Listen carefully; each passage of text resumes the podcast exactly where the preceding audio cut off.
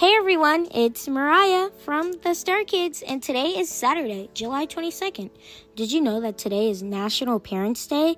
This special day was established in 1994 by President Bill Clinton to recognize the importance of parents in society and to celebrate family values. It is a great opportunity to honor the hard work and dedication to our parents put into raising us. Where would we be without our parents? The people who loved us even before we were born. They do so much for us every day of our young lives, and the love doesn't stop once we're adults. Sing It Saturday, where we invite you to sing along with us.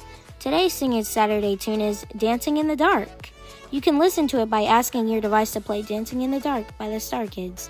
Bye!